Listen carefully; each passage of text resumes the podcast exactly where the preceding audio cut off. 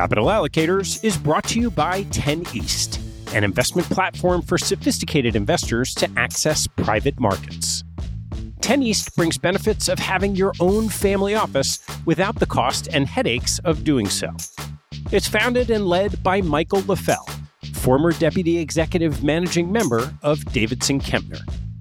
Michael and his investment team offer members the opportunity to co invest by offering at their discretion. Michael and his team source, diligence, and commit material personal capital to each investment. The opportunities shared on the 10 East platform offer exposure to private credit, real estate, niche venture and private equity, and other idiosyncratic investments that typically aren't available through traditional channels. The principals have over a decade track record of investing in these types of exposures across more than 350 transactions. Post investment, the 10 East team conducts ongoing monitoring and reporting, just as you'd expect from an institutional investment organization. I've known Michael for about a decade, and after becoming impressed by the quality of 10 East offerings, its research process, and high quality investment team, I became an advisor to the organization and investor in multiple offerings. You can learn more and join me as a member at 10east.co. That's the number 10 east.co. Capital Allocators is brought to you by SRS Acquiom. Since 2007, SRS Acquiom has been obsessed with a single purpose: to simplify the administration of M&A deals so that deal parties and their advisors can focus on bigger issues. SRS Acquiom was the pioneer in professional shareholder representation, digital M&A payments, and online stockholder solicitation, and they continue to raise bars and set industry standards. Case in point, their new VDR, which is changing the way deal parties think about virtual data rooms. No more tracking down thumb drives or asking how the VDR bill got so high. SRS Acquiom keeps deal documents securely stored on the cloud for as long as you want for one flat rate. And working with SRS Acquiom means you get the simplicity and stability of a single best in class partner from the pitch book through the last dollar out. 50% of US private equity firms and 40% of venture capital firms worldwide count on SRS Acquiom to optimize their deal process. To learn more about how SRS Acquiom is simply the smartest way to run a deal, head to srsacquiom.com. That's S R S A C Q U I O M dot com.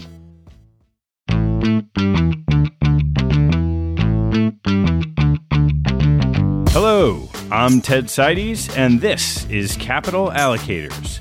This show is an open exploration of the people and process behind capital allocation. Through conversations with leaders in the money game, we learn how these holders of the keys to the kingdom allocate their time and their capital. You can keep up to date by visiting capitalallocators.com. My guest on today's show is Katie Milkman, the James Dinan Professor at the Wharton School of the University of Pennsylvania, host of Choiceology, Charles Schwab's popular podcast on behavioral economics, the co founder and co director, alongside Angela Duckworth, of the Behavior Change for Good initiative, and most recently, the author of How to Change The Science of Getting from Where You Are to Where You Want to Be. Our conversation covers Katie's path to studying change and her new book, which is framed around identifying obstacles to change and using scientific principles to get past those obstacles. We outline the eight obstacles in the book and dive in on the challenges of getting started, confidence, conformity, procrastination, laziness, and making changes last. Along the way, we touch on some applications of her research to investing and to her own life. Please enjoy my conversation with Katie Milkman. Katie, thanks so much for joining me. Thanks so much for having me. I'd love to just start with how someone goes about on a path to academic research and studying change. Well, my road was very winding, so I'm not sure I'm the example of how one goes about this, but I went about it as an engineer, actually. As an undergraduate, I studied operations research and financial engineering. And then I decided to get a PhD in computer science and business again an engineering school that was granting the degree and studying change was nowhere near my mind. And i had to take a graduate sequence in microeconomics to get my degree. And while i was in that class I had sort of a revelation. The course was introducing all your classic economic concepts, but then it also blended in some of the new theories that were coming out of this new growing field of behavioral economics, which acknowledged that people are imperfect decision makers, that we're impulsive and overweight present utility or present value and underweight the long term rewards of our actions, for instance. And so all of these problems that are systematic with the way we make decisions were part of the class. And it just clicked for me. I loved it. I thought oh my gosh this is this is a perfect description of me my life everyone i know. It's fascinating. And once i understood that there were these mistakes people made i started seeing opportunities in my own life to try to correct them I started actually doing work on change initially just as a program of me search rather than research. Why can't I get myself to go to the gym? Why can't I get myself to do my problem sets at the end of a long day? Oh, here's an idea. And then it would grow into a research project. So I pivoted and then it really all clicked for me actually when I was an assistant professor at Wharton. I'd been doing research on behavioral science a little bit of it was this change oriented work due to my research interests, but it was all over the place. And I went to a seminar presentation over at the medical school at the University of Pennsylvania, and I saw this graph. There probably aren't that many people who can say their lives were changed by a graph, but my life was changed by a graph. and it was a graph showing the percentage of premature deaths in the US that are due to different causes. And the largest wedge in that graph was 40% due to behaviors that we could change. So, decisions about things like eating, drinking, smoking, vehicle safety. I just couldn't believe how large the effects were of those small decisions. The way that they accumulated was it was vastly larger than I would have expected, an order of magnitude.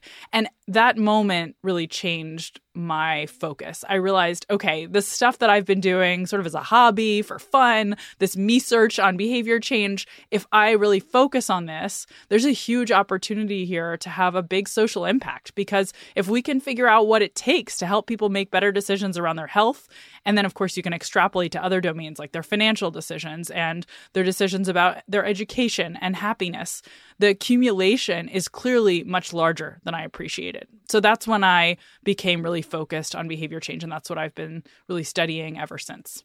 What was the first insight you got before you started diving in from your me search? I love that term. The first insight from my me search had to do with the struggle I had as a graduate student when I was in an intense engineering program. I had to take economics classes and computer science classes and all these problem sets. And I would come home exhausted from listening to the lectures that I had to attend. And I needed to get to my work, I needed to do my problem sets and write code. But I also needed exercise because that was the only thing, frankly, that kept me sane was to be in good shape and moving.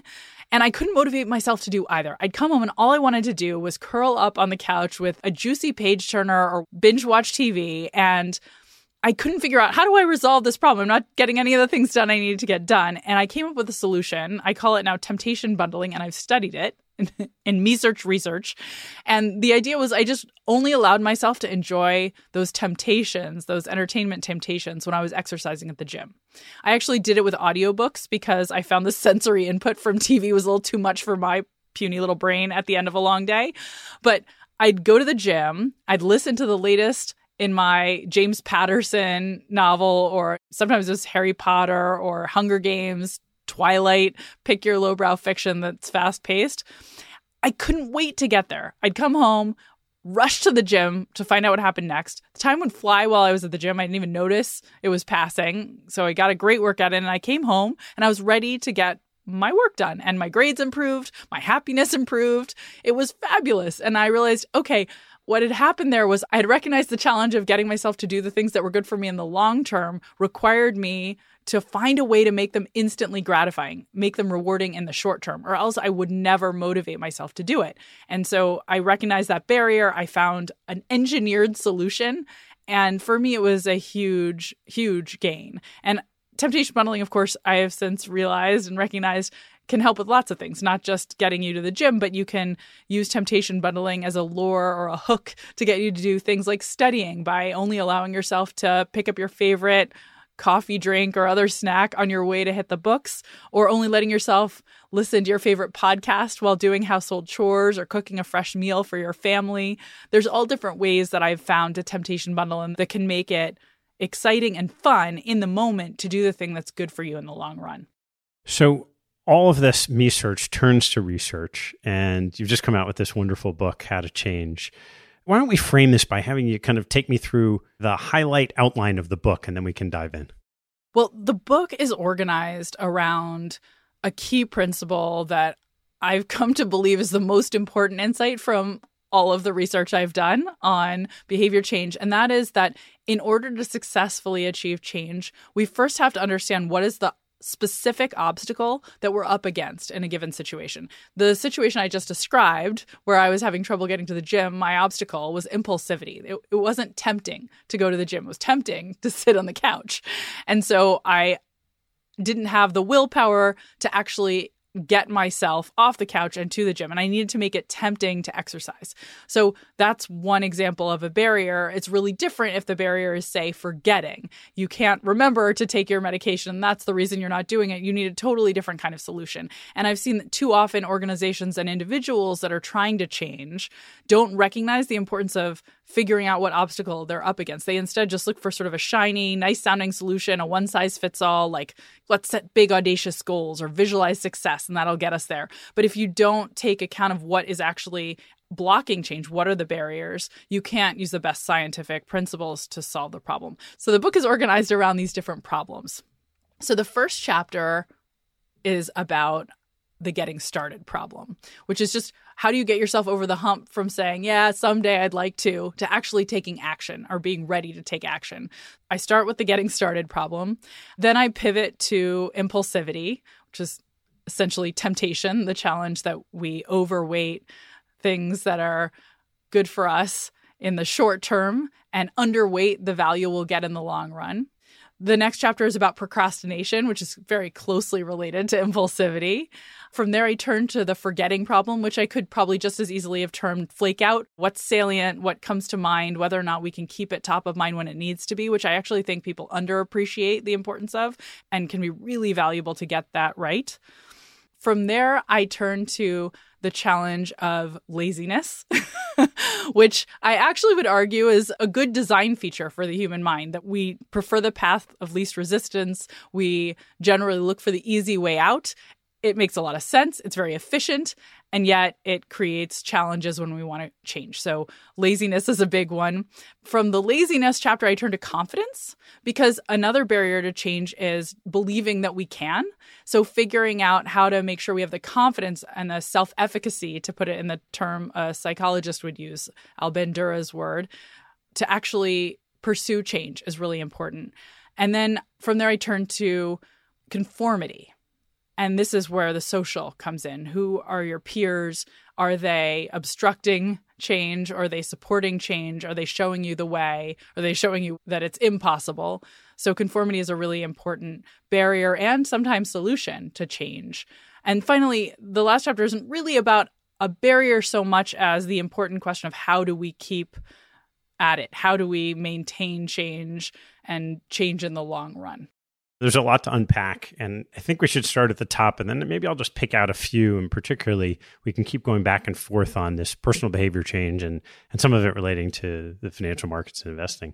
So, getting started, obviously, what comes to mind are New Year's resolutions or goal setting or whatever it is. So, what is it that helps people get started when they're trying to make change happen? Well, first, I love that you said what comes to mind as New Year's resolutions because that small insight that New Year's resolutions are sort of a special moment is actually what got me going on research on getting started. So I was giving a talk at Google about some of my work on how we could nudge people to make better financial decisions, better decisions about their health, and I got this question that was so I thought important and unstudied as far as I could tell, which was okay, Katie, we're convinced that we should be using these tools and tactics to change our employees' behavior so they'll be more productive and healthier and more excited. But is there some ideal time to provide them with these opportunities? Is there some ideal time to give them a nudge? And I had the same insight that you just mentioned New Year's resolutions. I know New Year's is a thing. 40% of Americans make resolutions. Something's going on there. There's something about that timing. But what it led me and my collaborators to realize when we started thinking carefully about this question and this problem is that New Year's is actually just one moment that has a feature that's really important and it's shared by all these other moments. And that feature is that it feels like a new beginning it essentially marks a chapter break in the way we think about time. And when we encounter a new beginning in life, we feel like whatever happened in the last chapter, well, that was the old me, and this is the new me. And the new me doesn't have that baggage. The new me can do it. You know, last year I I didn't make good investment decisions or last year I didn't quit smoking. Whatever the failings I had last year, I feel like that's old news and the new me can do it. And I'm also more likely to step back and think big picture about my goals at these moments that feel like chapter breaks in life. So, what we've found in our research is that New Year's is just one example. There are uh, lots of other dates ranging from the start of a new week or a new month to the celebration of a birthday or even a holiday that's associated with a fresh start. It can even be something like the start of spring. There are all of these moments that feel like chapter breaks. And of course, you can get to real chapter breaks that aren't just psychological and see even bigger effects, like you move to a new home or you end up with a new job, you become a parent. Those moments also demarcate time for us and change our motivation. So we've seen this both descriptively when we just analyze data, we see that people set goals more at these dates. They go to the gym more frequently around these fresh start dates. They're more likely to search for the term diet on Google around these dates. And we can use it as a nudge or a lever when we encourage people, for instance, to start saving in a 401k plan who aren't yet saving. And we invite them to begin saving at a future date. If we say, Do you want to start saving on your birthday or after your next birthday, that turns out to lead to about 30% more savings in the next eight months than inviting someone to start saving at an equal time delay. So if your birthday's in three months, we flip a coin, randomly assign you to either get invited to save after your birthday or in three months. So identical offers, but one calls to mind this fresh start date, and that one that calls to mind the fresh start date leads to more savings. So these are all different ways that we've seen we can use time and time markers to create a sense of a new beginning and motivate people to change at those moments. So, on the other hand, as you think about this, like let's say you have a good habit formation, you know, you can imagine you're in a great workout regimen and then you go on vacation and it breaks it. How do you think about the other side of that, of these periods of times that come up that are disruptive and trying to maintain good habits on the other side of that? Yeah, I love that you asked that because there's this ugly underbelly of the fresh start effect, as we call it, which is that disruption is good when things are not going well.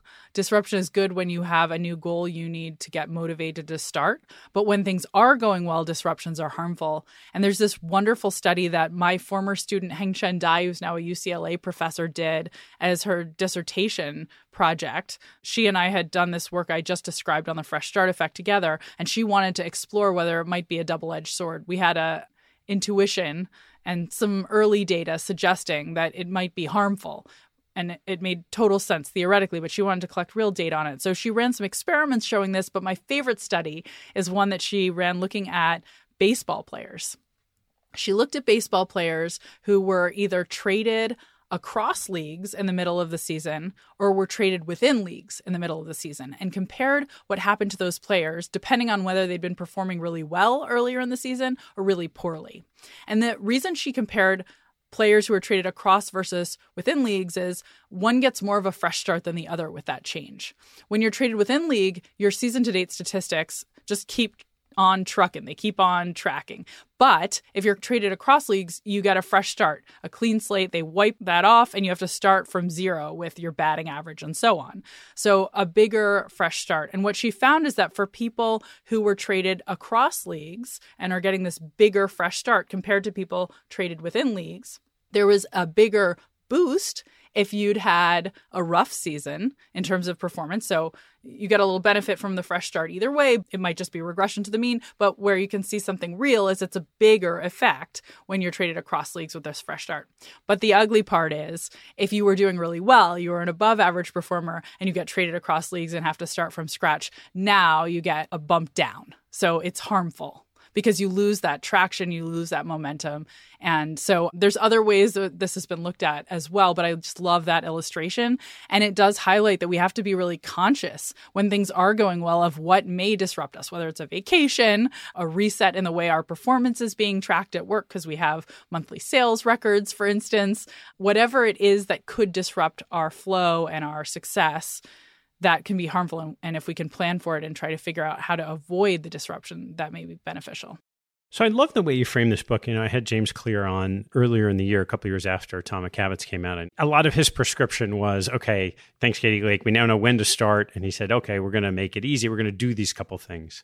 You walk through the other side, which, as you mentioned, all these obstacles and how to get past the obstacles. And I'd love to just pick apart a few of them. And I want to start with confidence. So why don't you first describe? You did a little bit earlier, but what is it that is the obstacle that confidence creates in trying to make change happen?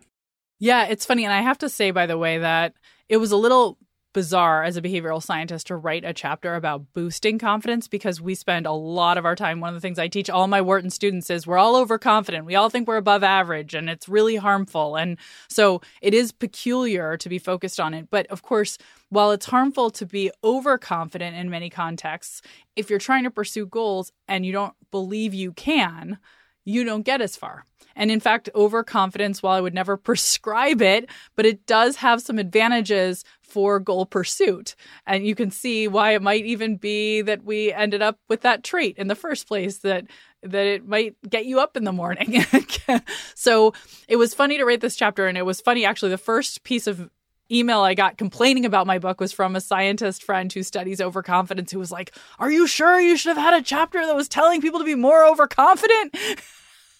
and he was right. I tried to walk the line and said, yes, I agree. People are generally overconfident. That's bad. However, this book is about what are the things we can do when we see a barrier. And one barrier is sometimes people just don't believe they have what it takes. And so they won't put in the effort. They won't lean in. And I have to note, I just said lean in. I wasn't really meaning to harken to that, but maybe it was uh, subconscious.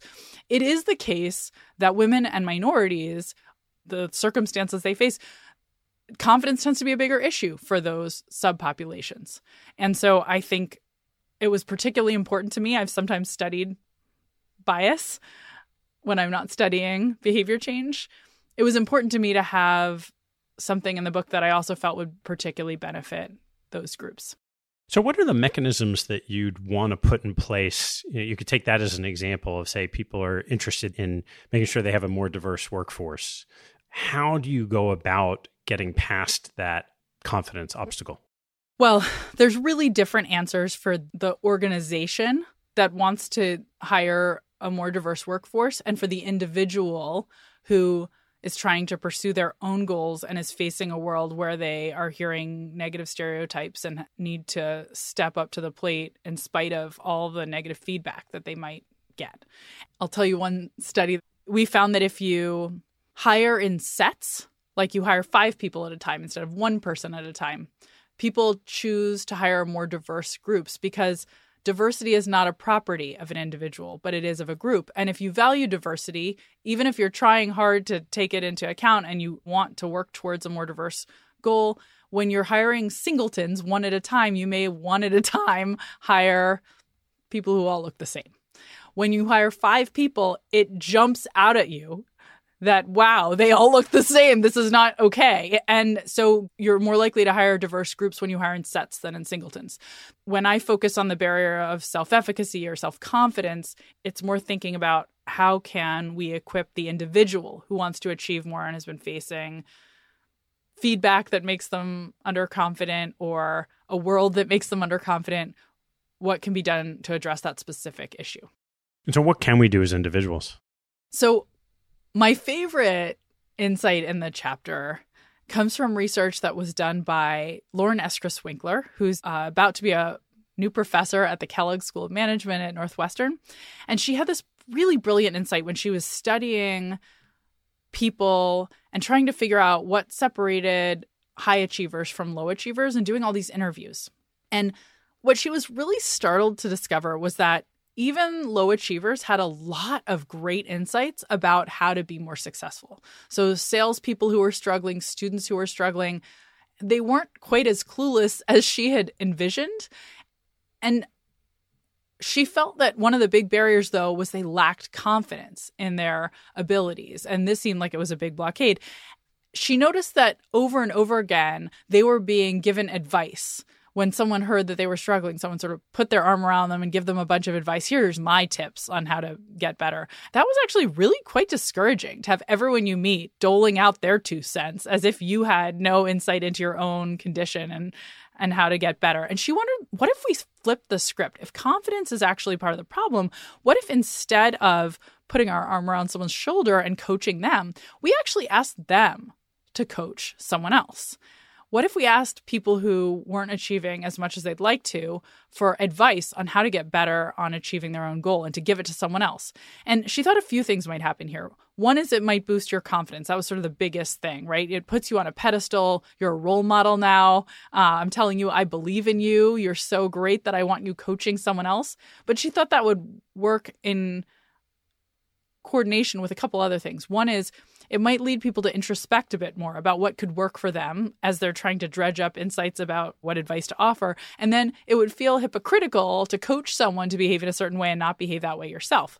So she's run a number of random assignment trials, and one of them we ran together looking at this. My favorite one was a study with high school students, about 2,000 of them, where we randomly assigned half of the students to give advice to their peers at the beginning of the second semester on how to be more effective in their study strategies. So we said, we want you to give some coaching to younger peers who are below you in school.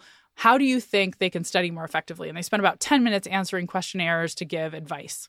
And then we had a control group that didn't go through this exercise. And we looked at the students' grades at the end of the third quarter, and we found that the students had significantly improved their grades who had been prompted to give advice in two areas um, math, which was one of the areas we had originally said we'd look at, and also in the class they told us they most wanted to improve in. And we didn't turn C students into valedictorians, but what we'd done was move them up about one point on a 50 to 100 scale. And it was significant with 10 minutes of just asking them to be a mentor or a coach. So I think the insight at the heart of this is when we give advice to others, when we are put in the position of mentors, it has all sorts of benefits, including boosting our confidence. And this is, I think, there's a reason that programs like Alcoholics Anonymous not only give you a sponsor, but turn you into a sponsor when trying to help you stay sober. Because by being in that role model mode, you actually benefit immensely. That's just one insight. There are others, but I think that's my favorite. I want to take a break in the action to tell you about NetSuite by Oracle helping businesses accelerate growth and run better with a suite of ERP, financial, CRM, and e commerce products. Here are three numbers for you to remember 36,000, 25, and 1. 36,000 is the number of businesses that have been upgraded to NetSuite by Oracle. NetSuite turns 25 years old this year. That's 25 years helping businesses do more with less, close their books in days, and drive down costs and one because your business is one of a kind. Get a customized solution for all your KPIs in one efficient system with one source of truth. Manage risk, get reliable forecasts, and improve margins. Everything you need all in one place. Right now, download NetSuite's popular KPI checklist designed to give you consistently excellent performance, absolutely free at netsuite.com/allocators. That's netsuite.com slash allocators to get your own KPI checklist. netsuite.com slash allocators. And now, back to the show. Let's turn to conformity, which is sort of another interesting way of thinking about an obstacle in behavior change. Conformity is so interesting. And one of my favorite studies that illustrates this, which I talk about in the book was done by UCSD economist Scott Carrell. And he was interested in what the effect is of the roommate you're randomly assigned to live with your freshman year in college. And he actually got data from his alma mater, the Air Force Academy, to see whether or not the roommate you're randomly assigned changes your grades. And he found that your roommate assignment does matter for your own performance, that being assigned a, a roommate who did better on the verbal SATs lifts you up, and assigned to a roommate who did worse pushes you down. So that advice you got from your parents growing up to hang out with the right crowd, it does matter. The people we're surrounded by influence all sorts of our decisions. By the way, they they influence our interest in saving for retirement. They influence our interest in becoming an athlete or not. So they change us in all sorts of ways. One of the most potent ways is by showing us what's possible and giving us a sense of what we're capable of. So when we see other people who resemble us achieving more, we think, oh, that's doable. And also, we may pick up insights about actually how to achieve. So, watching this roommate you ended up with who's so talented hit the books and see, oh, they don't go out to parties on Wednesday nights. And that seems to turn out well for them. It can be that you realize, oh, I can emulate that. One of the things that I've studied that I find really interesting, though, is that people don't always pick up as much as they could from the people who surround them to get better at doing whatever it is they want to do. So we did this study where we encouraged some people to deliberately copy and paste a strategy that was working for someone who had a similar goal. And that actually improved outcomes for these people. So it suggests that while we just naturally, maybe through osmosis or observation, we see plenty of things rubbing off from the people around us, there's an opportunity to do even more and use conformity actually to be an asset by being really conscious of who are the people in my social network who are achieving at this level and what are they doing and let me do it too. I'm really curious how this plays out in settings where they're either zero sum games or it's not just a positive for everyone. So, study habits, everybody could have better grades, but in investing, you could think if someone has a novel strategy and other people start copying it, it may not last. So, how do you think about where conformity in, in those situations sort of is beneficial and where it might not be? Such a great question. It's so interesting. It certainly seems like in that context, right, you're going to get benefits if you're a fast mover on conformity, right? If you follow the herd quickly enough. But you're right that if you wait too long and you conform slowly, then there's likely to be little benefit left. And perhaps, you know, you'll even get stuck holding the holding the stock that was a bubble, right? And you bought it at, at the high. Oops. I'm just thinking about GameStop. So it's a challenge for sure. And I think this is a really interesting thing about conformity is that just like fresh starts, there's pros and cons. It's like a double edged sword. And that's really the way I write about it in the book as it can be an asset if you harness it correctly, but it also can be a barrier. It's hard to know what to say in terms of how do you detect when it will be one or the other? Like, how do you know? And it probably, I, I feel like if I were a mathematician right now, I would try to write a model of what fraction of other people need to have already taken this action before it ceases to be advisable for you to follow. And you could sort of imagine trying to figure out the moment when it tips and you wouldn't want to be conforming because now in a zero sum game, you're actually losing out. But I guess like short of having the precise answer i think the best answer is the faster you jump on the bandwagon the better and if you feel that you're late maybe it's not actually going to be useful to do it at all in a zero sum context so I guess that leads us right into procrastination. So even in that situation when we know that's the outcome, what are the things that prevent us from jumping on that bandwagon early? Yeah, procrastination is such an interesting an interesting barrier to change. And it relates closely to impulsivity. It's sort of like what happens due to impulsivity is that we put things off that we should be doing because i can always get to it tomorrow but today i have something that's more instantly gratifying. What i think is really interesting about procrastination is that the best solution seems to be a solution that we're really used to having other people impose on us, but uncomfortable imposing on ourselves. So let me explain what I mean by that.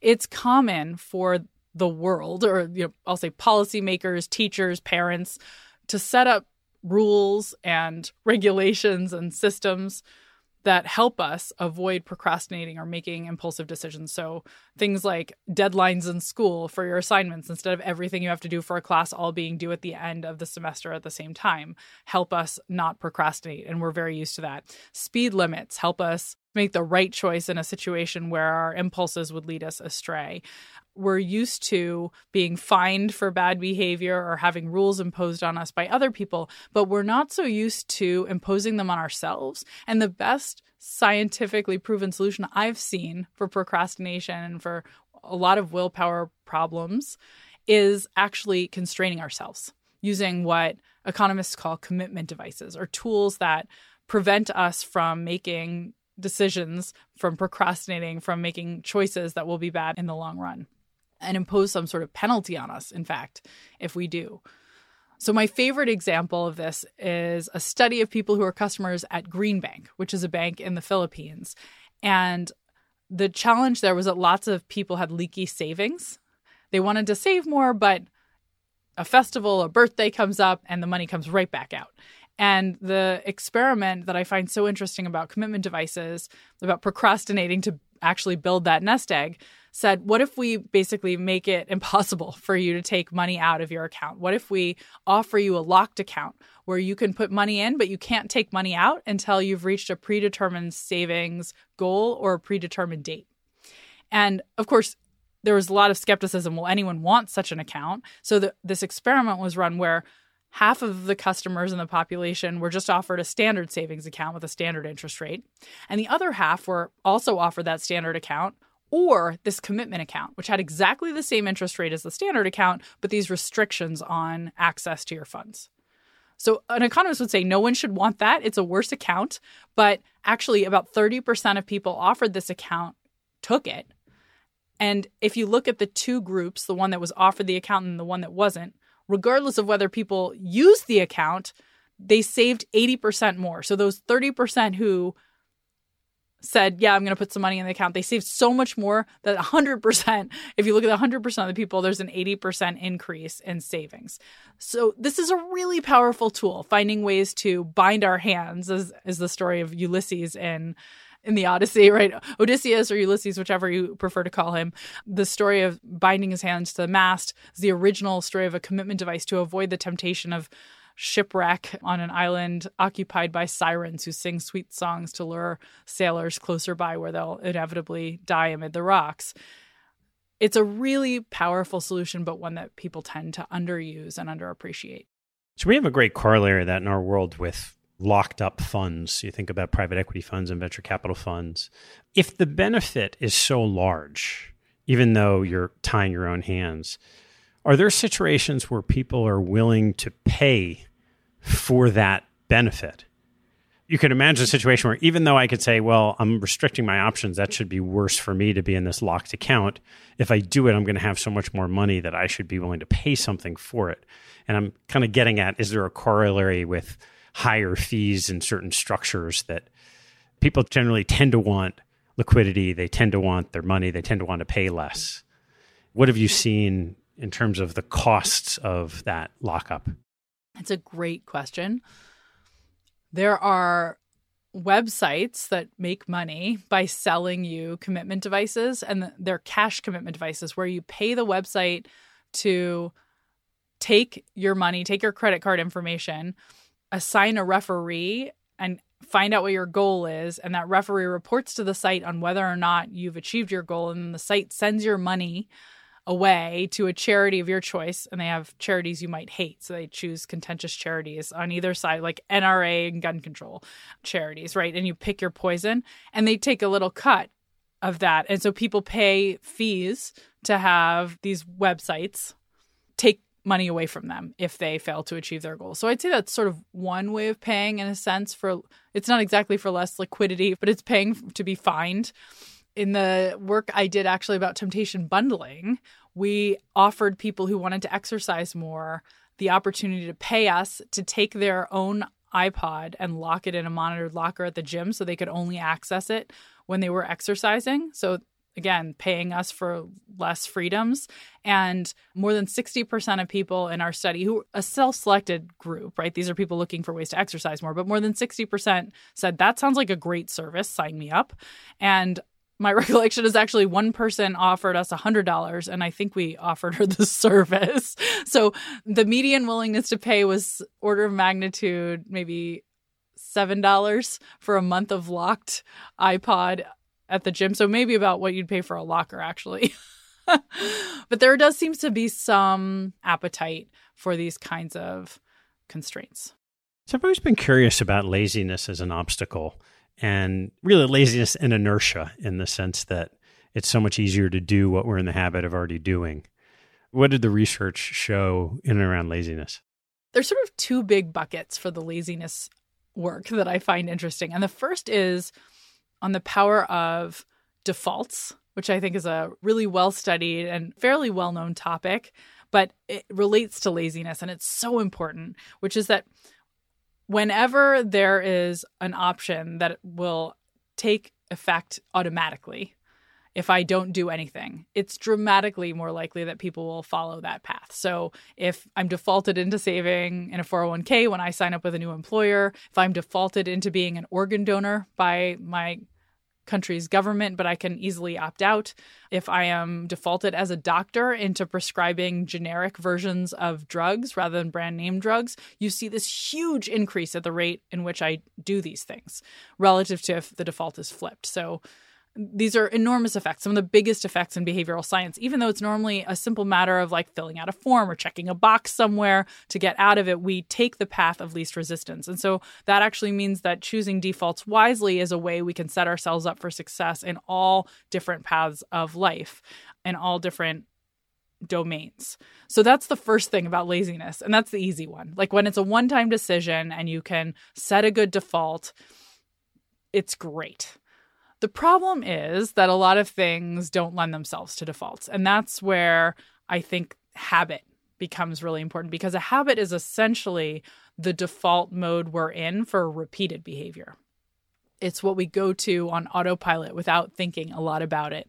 And so there's a big opportunity to leverage laziness to improve our outcomes once we recognize that by being really deliberate about the habits we form.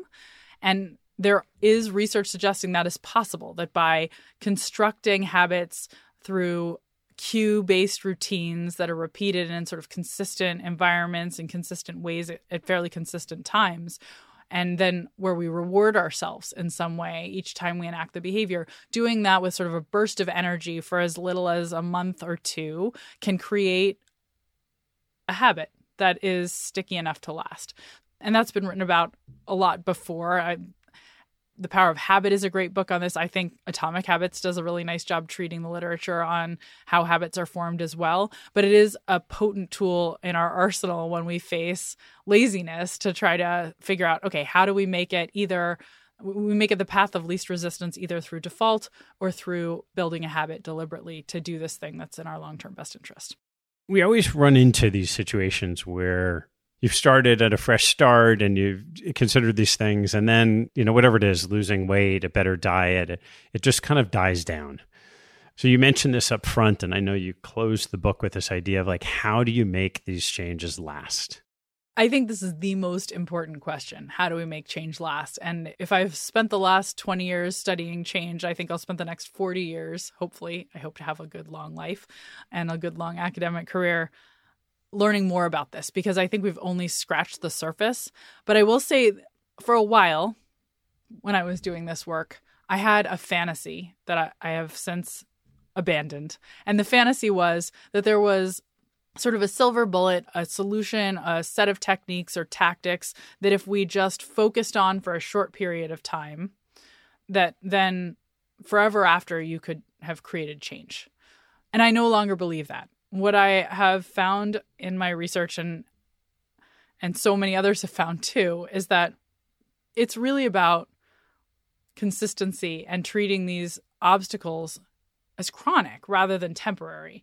And I had this wonderful conversation with a collaborator and friend, Kevin Volpp, who's a medical doctor who studies behavioral economics. And I think he said it really beautifully when he pointed out that when we're treating a patient who comes in and, say, has diabetes, we don't expect to sort of put them on insulin for a month and then take them off and have them be cured. And we know that it's chronic and that they'll need for the rest of their life to use the strategy, in that case, insulin, to solve the problem. But we think about behavior change differently somehow. We expect to find these solutions where it's sort of one and done. And in reality, that is not true. In reality, all of these obstacles that I've described, they're features of human nature and they are chronic. They're with us for our whole lives it sounds very pessimistic as I say it, but I actually I don't have a pessimistic outlook on it at all because I think once you learn these insights and figure out what works for you, continuing to do it shouldn't be so hard. For instance, temptation bundling is a joy for me. It hasn't been hard to keep doing that my whole life to keep linking things I love with workouts and having a good time when I'm at the gym. That's not a challenge. It's just I don't think that I should stop doing it because now I've built my gym habit and I'll just go get on the treadmill and it'll then time will fly and I'll do it every day w- without that hook. I recognize I need the crutch. I need the strategy. And so I think that's the right way to think about change is that we need to build up a set of tools and strategies that help us get where we want to be and that use the best science available to do that, but don't expect it to be I tried it for a month or I used it for a little while and now I don't need it anymore. It's rather continual if becoming a mentor or coach helps you achieve your goals more, don't do it for a month. Keep mentoring and coaching other people. I have an advice club of other female professors with similar career goals, for instance, and we coach each other regularly when one of us a new opportunity comes up and we're not sure how to handle it we reach out to the rest and we, we get benefits from social insights, but we also get benefits from coaching each other. And that's not going anywhere. I plan to do that forever and it continues to help me. So we can just keep doing these things instead of expecting them to be quick fixes.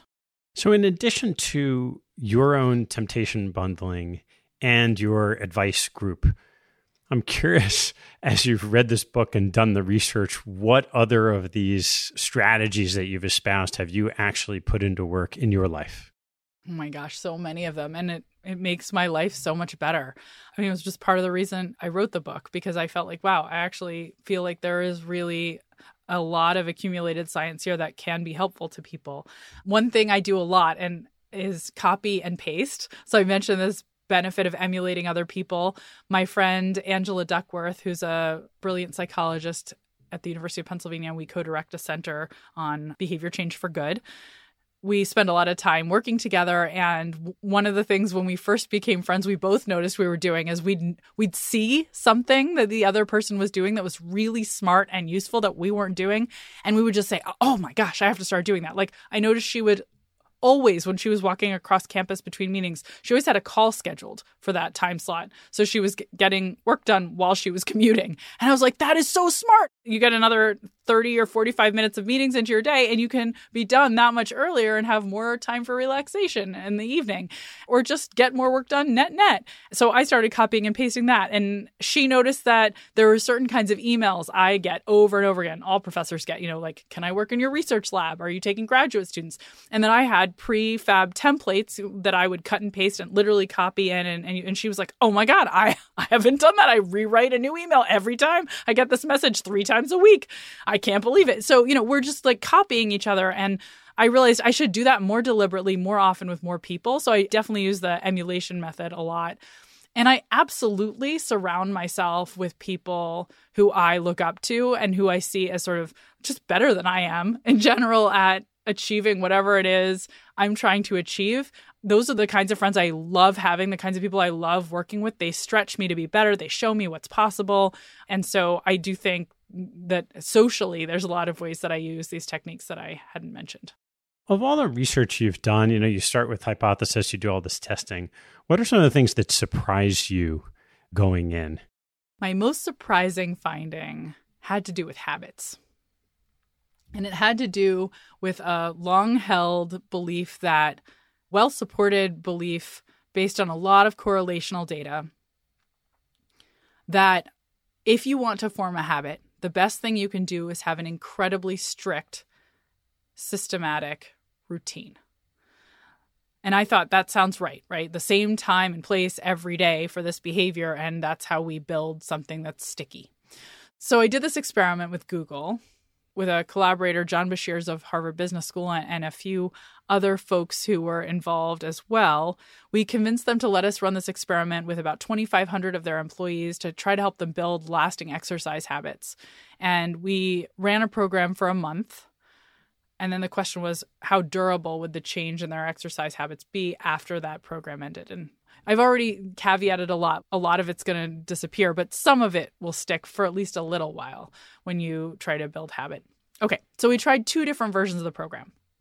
One version was based on this model we had in mind that consistency is key. So we rewarded people and encouraged them to exercise at the same time every day when they went to the gym. And we got people to make their gym visits so that there were 85% of those gym visits that they made during the course of this program were in the same two hour interval when we sent them a reminder to go and so on. The other group also told us an ideal time that they like to go to the gym, and we reminded them to go at that time, but we encouraged them to mix up their routine more so that sometimes they went at that ideal time and sometimes they went at other times. And this group, about half of their workouts were in that consistent window. So we've got 85% in one group going in a consistent time, 50% in the other. And then the question was we have two groups. They're going at the same frequency, but in different ways. One is more rigid in their routines, the other is more flexible. Whose patterns will last longer? So the month of encouragement ends, and we look, and we were startled to find that the rigidity was harmful. What we found is that that group, they went ever so slightly more often. They did sort of form a habit around going at that magic time a little bit more often than the group that had had a more flexible schedule. But if they didn't make it at their usual time, they didn't go at all. So it was 7 a.m. or bust, say. Whereas the flexible group, they went ever so slightly less at 7 a.m. than that rigid group. But if they didn't make it at seven, then they'd go at noon. And if they didn't make it at noon, they'd go at five. So they had backup plans. And they, instead of forming a if only routine, they'd formed a no matter what routine. They'd become more flexible and consistent in their behaviors. And that turned out to be really important to repetition and to durability. So that was a really surprising finding to me. It went against what I thought I knew about the way habits form, because we do know it's important to have sort of some degree of consistency and cue and reward. But it, what we learned is you can overdo it, and that it is important that you be flexible and recognize life is full of curveballs, and you have to be able to pivot when you get those. Now, I want to ask you a couple closing questions, but before that, I'd love to talk a little bit about your podcast. Why don't you describe sort of what Choiceology is, and we'll go from there. Yeah. Thank you for giving me the chance to talk about it. Choiceology has been such a fun project for me. I've been hosting this podcast that's sponsored by Charles Schwab for almost three years now. Can't believe that's true. We only put out about 12 episodes a year. We have two short seasons. And each episode is built around a behavioral bias that has been well studied and that can be a barrier for investors to make good decisions. So things like loss aversion or outcome bias, like overweighting the outcome and underweighting the process that leads to that outcome. So will tell a story that helps illustrate the bias. It's a story based podcast, something from history or uh, interview with an athlete who had an interesting experience that illustrates it. And then I elaborate on the science and the bias in particular and interview a expert from my field who's studied the topic to talk about why does it arise what's the research show on it and how can we try to dodge this particular bullet.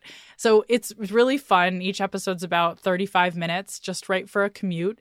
And it's been one of the neatest things I've ever done. It taught me a lot about storytelling, which was really helpful the book. Some of the stories actually ended up in the book because we've done episodes on topics like habit and actually the power of advice giving, which we felt was pretty relevant actually to anyone who's thinking about how to be more successful with their finances.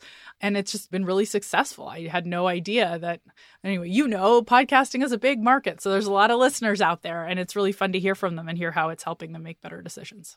What have you learned and changed about how you've gone about the podcast?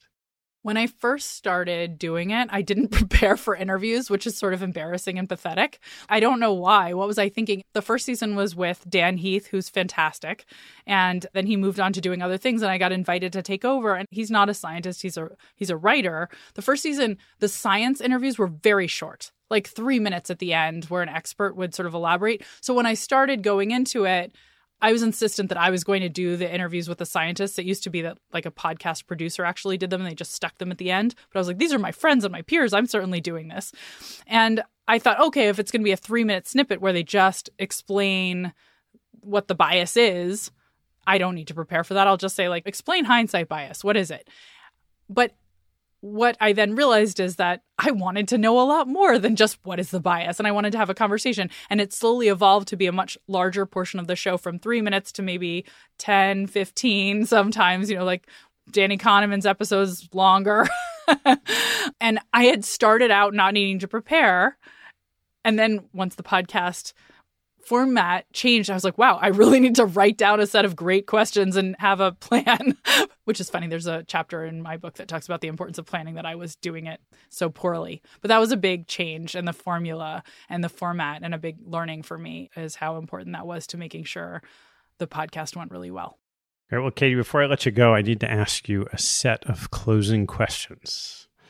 So, what's your favorite hobby or activity outside of work and family? I love exercise, as you probably gathered a little bit earlier. I was a an avid tennis player when I was young. I played Division One tennis, and it's part of me that that need for physical exertion and activity. It feels great, and hiking is this wonderful way to get it in, but in a beautiful environment without any stress or competition. I love being out in nature and breathing the fresh air and feeling my heart rate increase, and so it's just one of my favorite things to do. What's your most important daily habit? I was going to say exercise, which probably is, but that's a little boring in addition to the hiking answer right after it. But does toothbrushing qualify? That's a really important. I really care about my dental hygiene. All right. What's your biggest pet peeve? I don't love it when other people are inconsiderate about time. So that's probably my biggest pet peeve. I probably should be a little bit more generous uh, because lots of people don't know what different careers alike or how crazy life can be but but it irritates me when other people waste time given how precious that resource is. Which two people have had the biggest impact on your professional life? My dissertation advisor max bazerman he's a professor at harvard business school and a brilliant scholar of behavioral science and negotiations. And i think the second would probably be richard thaler who wrote the book nudge and also won a Nobel Prize in economics. And his thinking about the way we can create change, the every environment is shaping our decisions, and that we can use nudges and tools of choice architecture by reshaping environments, reshaping choice contexts, we can help people change for the better. That's completely shaped my worldview. And then he's also been a supportive mentor. What's the biggest mistake you've made, and what did you learn from it? The biggest mistake I've made. This is, this is going to be funny for this group. I spent a summer as an investment banker at Goldman Sachs in college, thinking maybe that's the career I wanted to have. And I guess the biggest mistake was that is not the career that I was destined to have. It was the wrong fit for me. I actually, I think I was pretty good at it. You know, I got the offer at the end of the summer, and I could have seen a future. And there were many things I liked about investment banking, and but it was a mistake and that uh, it wasn't what I am best suited to. I, I love my career as a researcher. I could have spent that summer and that time exploring science. And so the big thing I learned from it was what I care about in a career and what wasn't a fit for me. What, the things I loved were that it was fast paced, it felt high impact. I was around really smart people. I loved those things, right? The deals I was working on ended up in the Wall Street Journal. That was cool. I felt like I was at the top of the world and there were lots of resources. So I loved all those things. I didn't like that someone else was in charge of what I was thinking about all day. I did not like not being in control of my schedule and my time. And I wanted to own my thoughts. And so that's what drove me towards academia. So I found this blend where I could have the fast paced, high impact in a business school environment where I'm working with big organizations doing studies that would maybe change the way they manage and, and execute their business and surrounded by really brilliant people. But I got to wake up in the morning and, and define what were the questions I asked. What teaching from your parents has most stayed with you? Probably that you want to do unto others as you'd have them do unto you, right? And I think we've all learned that from our parents, but it was very sticky from my parents. They really emphasized the importance of treating other people well. I don't think I always live up to it. Certainly, I'm sure you could I'm sure someone out there could complain, really, Katy, you really think you do unto others as you'd have them do unto you? But uh, I do think that's maybe the most important life lesson I've ever learned. And I try to live up to it. Here's the last one for you, Katy. What life lesson have you learned that you wish you knew a lot earlier in your life? This is funny because I study decisions.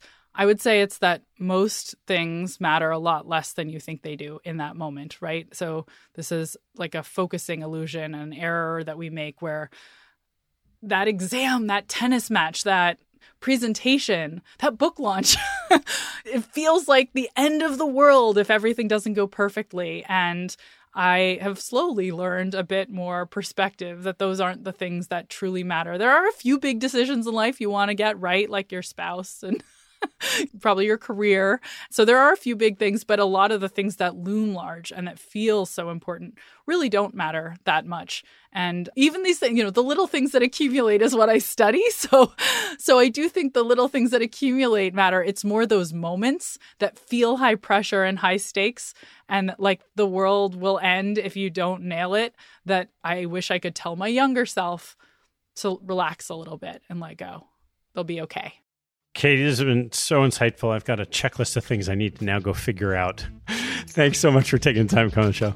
Thank you so much for having me. This was really fun. Thanks for listening to this episode. I hope you found a nugget or two to take away and apply in your investing and your life. If you'd like what you heard, please tell a friend and maybe even write a review on iTunes. You'll help others discover the show, and I thank you for it. Have a good one, and see you next time.